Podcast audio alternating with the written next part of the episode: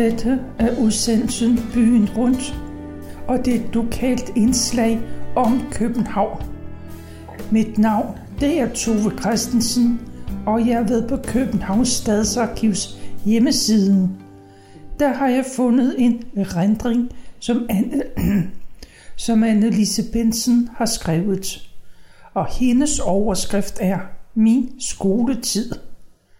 Annelise Bensen er født den 18. januar 1940 og fortæller om de første fem skoleår i Sølvgaden skole.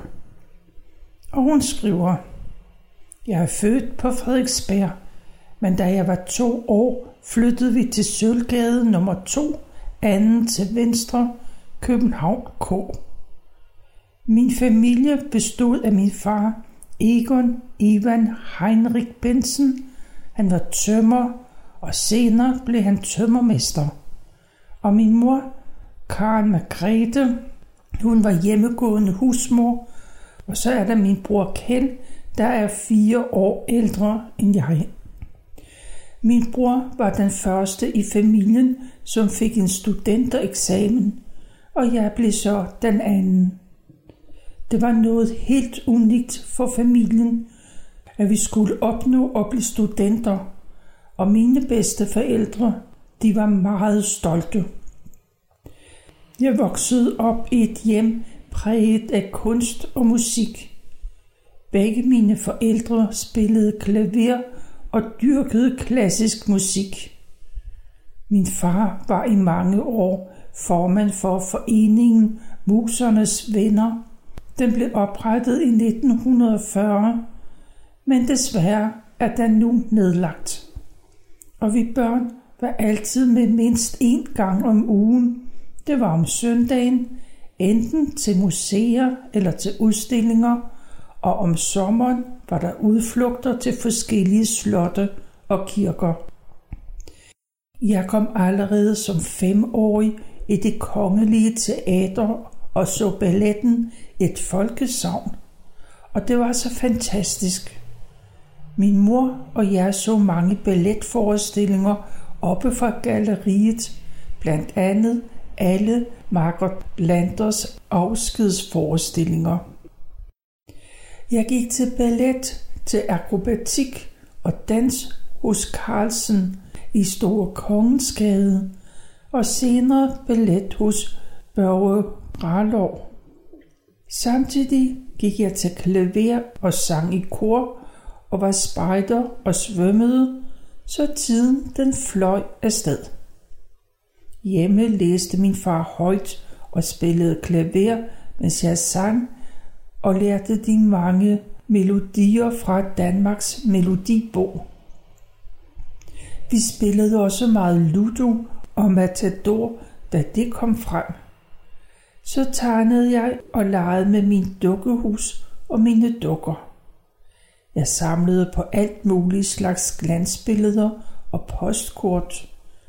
En overgang var det cigaretmærker og tændstikkeæskemærker, og i skolen udvekslede vi flittigt vores skatte. Jeg lånte bøger på biblioteket i Dronning Tværgade og kørte selv med linje 10 til Istergade, hvor min første spillelærerinde boede. Hun hed Carmen Surya Bang. Hun var tidligere sangerinde og en herlig person. Min mor gik også til spil hos hende.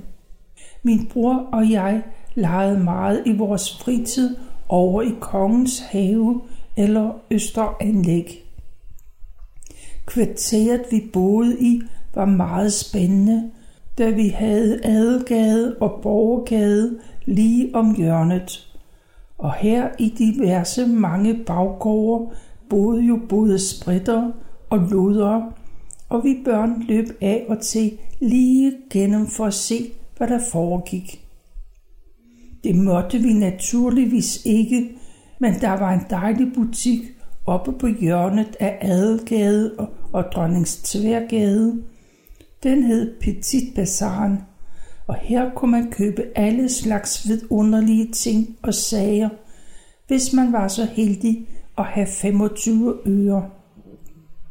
Min far tog os med på tur i kvarteret og viste os de mange gamle huse med svalegange og bindingsværk, hvor Heilberg og H.C. Andersen og andre havde holdt til, samt den berømte Struensegård.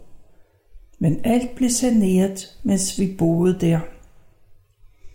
Og i 1957 så blev der bygget en ny hus lige over for os, så kunne vi ikke mere nyde hestene fra hestestallen, som blandt andet også var der. Her i disse kvarterer voksede mange af mine skolekammerater fra Sølvgadens skole op, og min bedste veninde, Else Marie, boede i Rosengade på 4. sal. Der var fire lejligheder på hver etage med toilet i gården. Hendes mor gjorde rent hver dag i forskellige beværtninger, og det gjorde en del af mødrene fra min klasse også. Mange mænd var alkoholikere, så konerne måtte arbejde for at forsørge den mange gange store børneflok. En gang jeg besøgte en skolevenindes bedstefar. Han boede i Klærkegade i den ældste lejlighed, tror jeg nok. Og der var åben ildsted, og den var lille bitte og meget fattig. Vi havde altid fri langs mandag, og Else Marie og jeg klædte os ud i min mors kjoler, og så gik vi ud og raslede i kvarteret og sang. Og vi gik ind alle steder, til både forretninger og til diverse beværtninger, hvor gæsterne fik tårer i øjnene, når vi sang. Og så fik vi mange penge i vores raslebøsser og vi oplevede aldrig noget, som vi blev bange for. Else Maria og jeg tog også en gang om ugen til Øbrohallen for at svømme. Vi børn kom meget omkring og var ude og lege det meste af dagen. Og vi klarede alt på vores egen måde, uden at fortælle om eventuelle problemer. For det ordnede vi selv. For eksempel hvis vi var blevet uvenner med nogen og havde været op og slås, så var det bare sådan, det var. Det samme gik i skoletiden, og man sladrede ikke. Jeg begyndte i første klasse i Sølvgadens skole i 1947. Vi boede dengang i Sølvgaden, så jeg kunne komme i skole i løbet af to minutter. Vi var cirka 24 i klassen, piger og drenge. Det var noget helt nyt med blandede klasser. Min bror, der var fire år ældre, og som også startede i Sølvgadens skole, han gik i en ren drengeklasse. Det var en helt fantastisk skole. Vores klasselærer, herr Hansen, var en enestående lærer og pædagog. Han underviste i dansk, skrivning og religion, og han kunne fortælle så levende og interesseret, så vi elskede ham alle. Da der var mange børn, der kom fra meget belastet hjem og meget usle kår, tog han sammen med andre gode læger sig af børnene. Senere blev en stor del af kvarteret omkring Adelgade og Borgade saneret, og så blev der bygget nye fine lejligheder. Herr Hansen fortalte om det gamle testamente. Det var så spændende, og selvfølgelig også om Jesus, og her gav han mig min barnetro, som jeg stadigvæk har. Han fortalte blandt andet også om en dreng, han havde haft i skole, som senere blev en meget kendt violinist. Drengen var jøde og måtte flygte til Sverige, og alt hvad herr Hansen fortalte om jødernes frygtelige skæbne under krigen, det var så stærkt, at jeg hele mit liv har kæmpet mod antisemitismen på på min egen måde. Og vi lærte vores ABC, og jeg kunne hurtigt læse og skrive. Det var meget vigtigt at skrive pænt med pen og blæk, uden klatter. Og vi lærte skråskrift.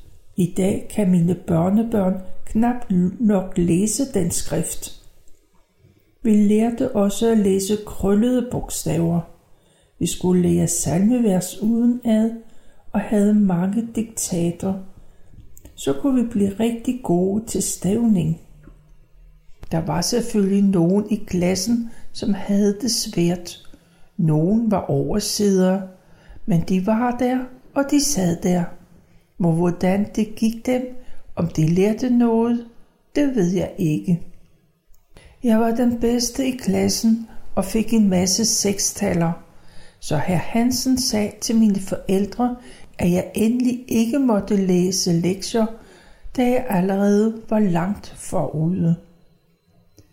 Jeg er født i januar, så jeg burde jo nok være kommet i skole som seksårig.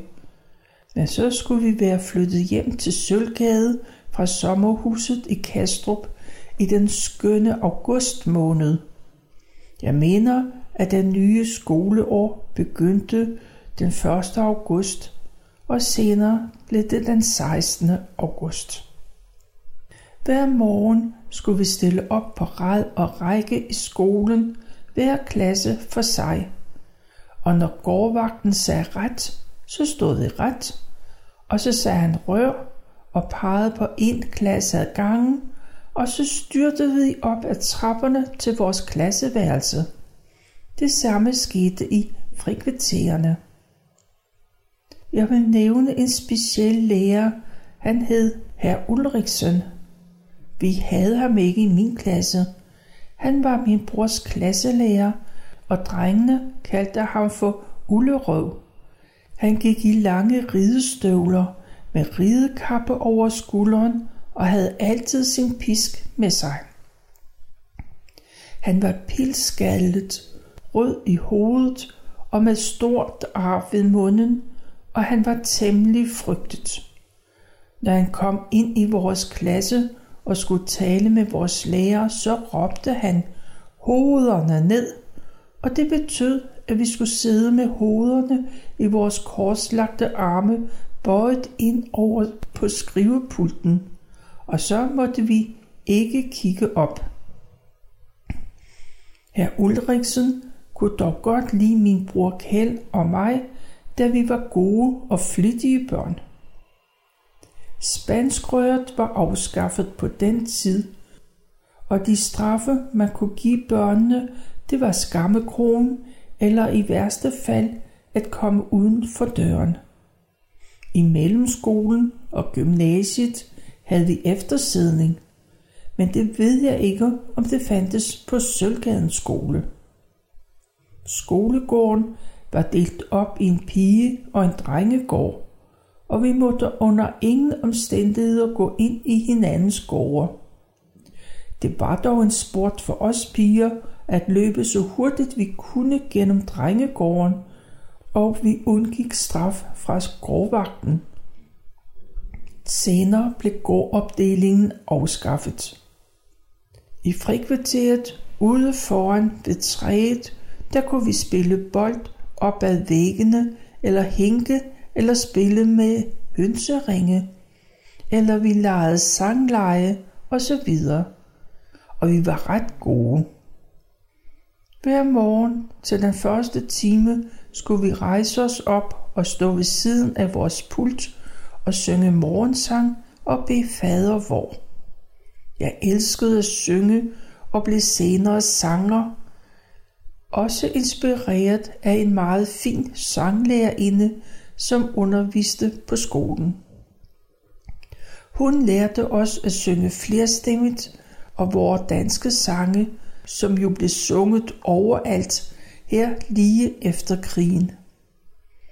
Jeg kunne en masse sange fra Danmarks Melodibog uden ad, og min sanglærerinde og jeg blev enige om, at jeg skulle optræde ved en fest på skolen i den store gymnastiksal.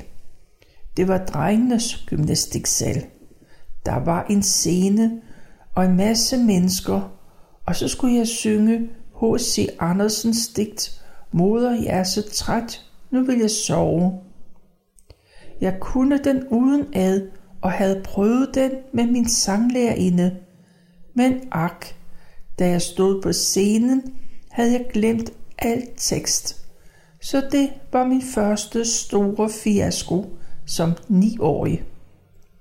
Vores regnelærer, fru Urskov og hendes mand, som også var lærer på skolen, kom altid med æbler til os. Jeg så dem hver morgen.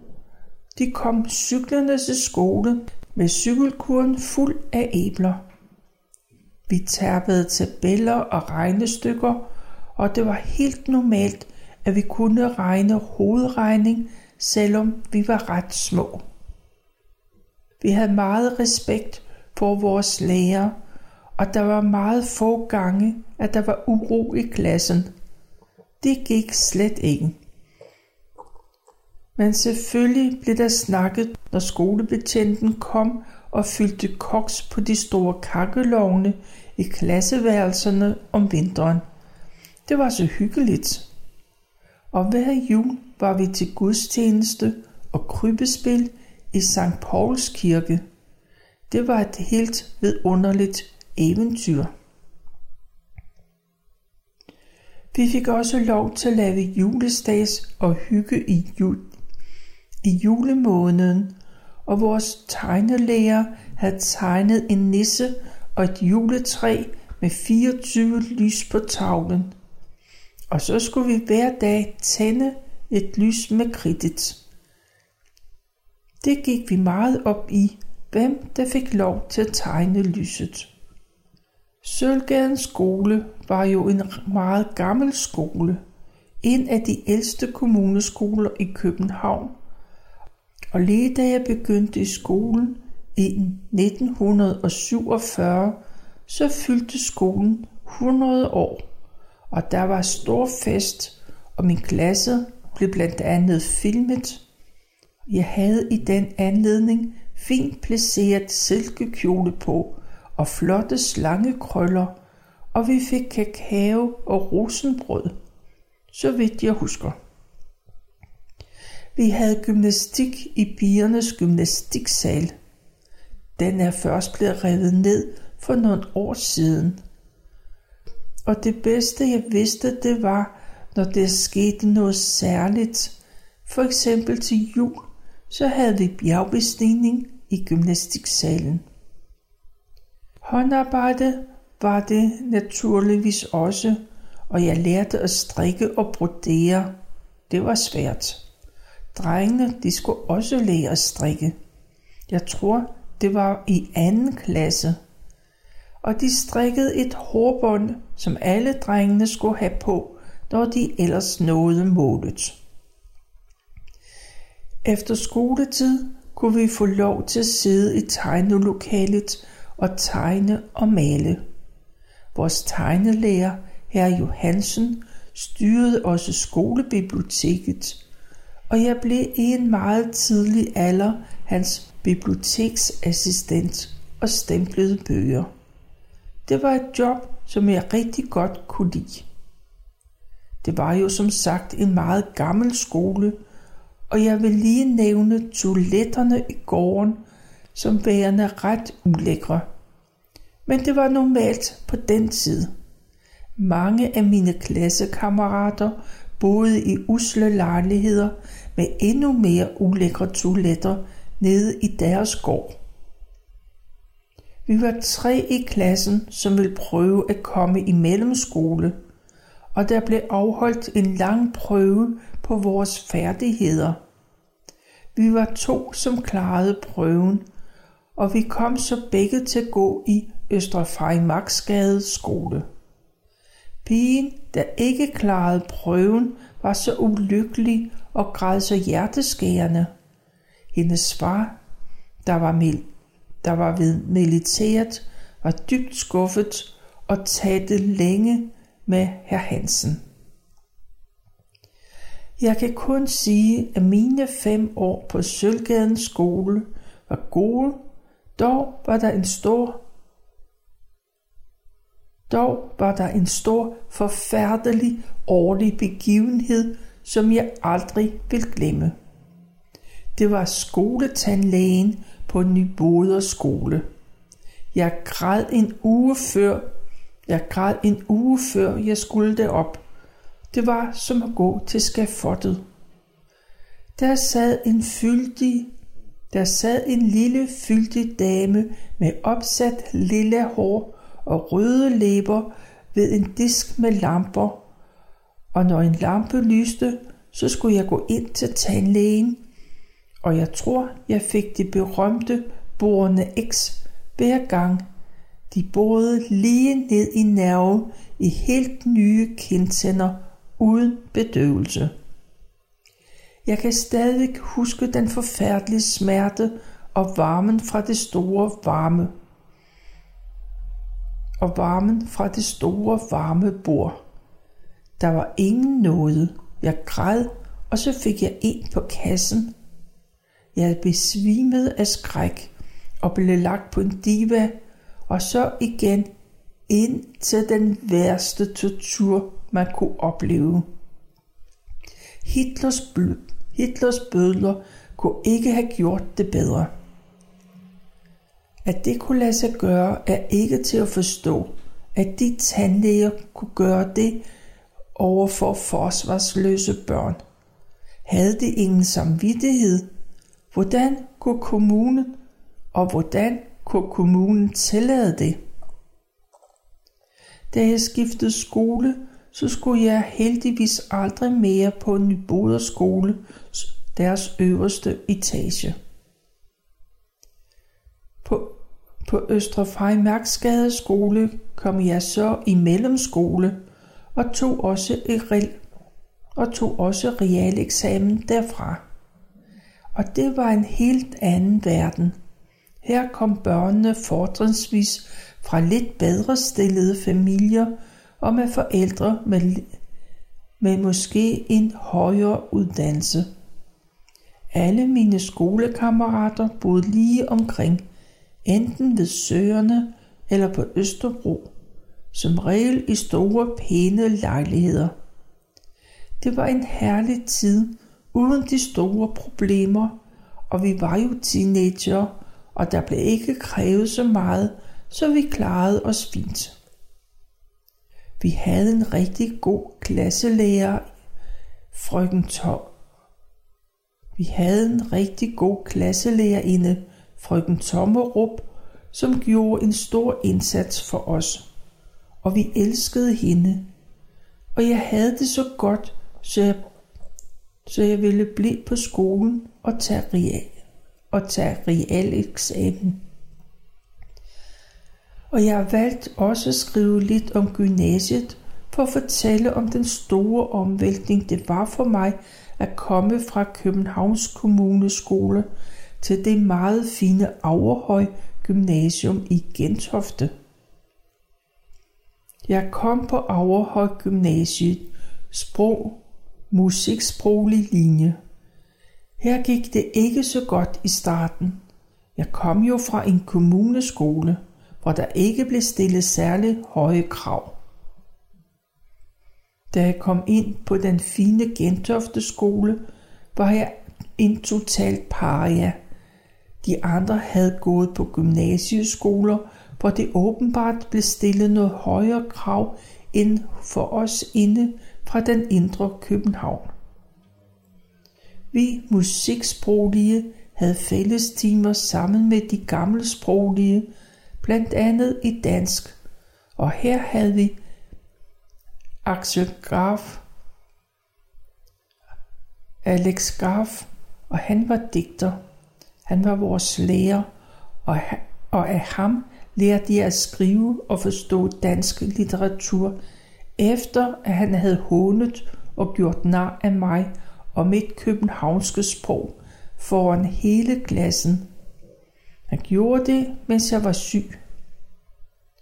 Jeg skulle, jeg skulle som den første i første G skrive en stil om os selv og vores baggrund – og jeg skrev om min barndom inde fra det indre København.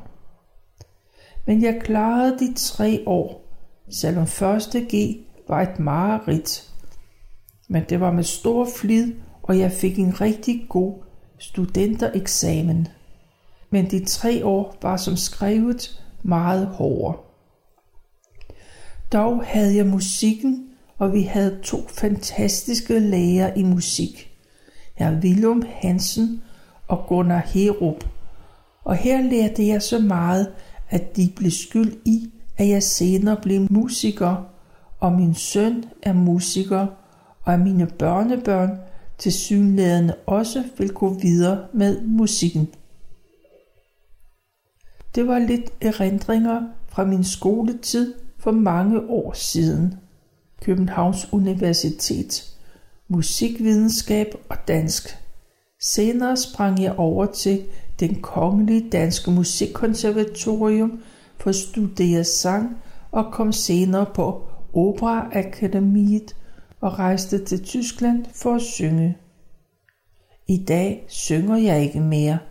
Nu er jeg folkepensionist og bruger min tid til at male. Det er, hvad Annelise Bensen har skrevet om sin skole, Sølvgadens skole. Og som hun skrev, er Sølvgadens skole den ældste kommuneskole i Københavns Kommune. Sølvgadens skole den består af en hovedbygning, der blev bygget i 1846-47 af P.C. Hagemann og gitteret ud mod Sølvgade, det er fra 1864, og skolen den blev fredet i 1982, og den blev udvidet i 2006. Skolen den hed oprindeligt Østre Betalingsskole, og den er en T, den er i T-form og tre etagers bygning, og der er en facade i gul plankmur med dekorative røde teglstensbånd og skiffertag. Indvendig rummede skolen 15 klasselokaler, festsal og gymnastiksal med plads til 1100 elever og 19 lærere. Skolens gitter eller stakit er halvanden meter høj, gråmalet. Det består af i alt 10 fag. Gitters yderfag i hver ende fungerer som gitterlåge. Gitteret er udført i støbejern med kraftige stolper og indimellem spinkelt gitterværk. Lignende gitre fra samme periode, den kender man fra blandt andet Botanisk Have og H.C. Ørstedsparken i København. I selve skolegården, den er der en flagstang, hvis forgænger blev opsat i 1864 samtidig med gitteret. Og dels er der et akacietræ, hvis bedstemor blev plantet fra en lille urtepotte i 1850. Og selve skolegården, den har siden 1891 været asfalteret. De her sidste ekstra oplysninger om Sølvskadens skole, det har jeg fundet på Slots- og Kulturstyrelsen i forbindelse med en fredning af både stakit, flagstang og træer og Annelise Benses erindringer, den finder man på Københavns Stadsarkivs hjemmeside.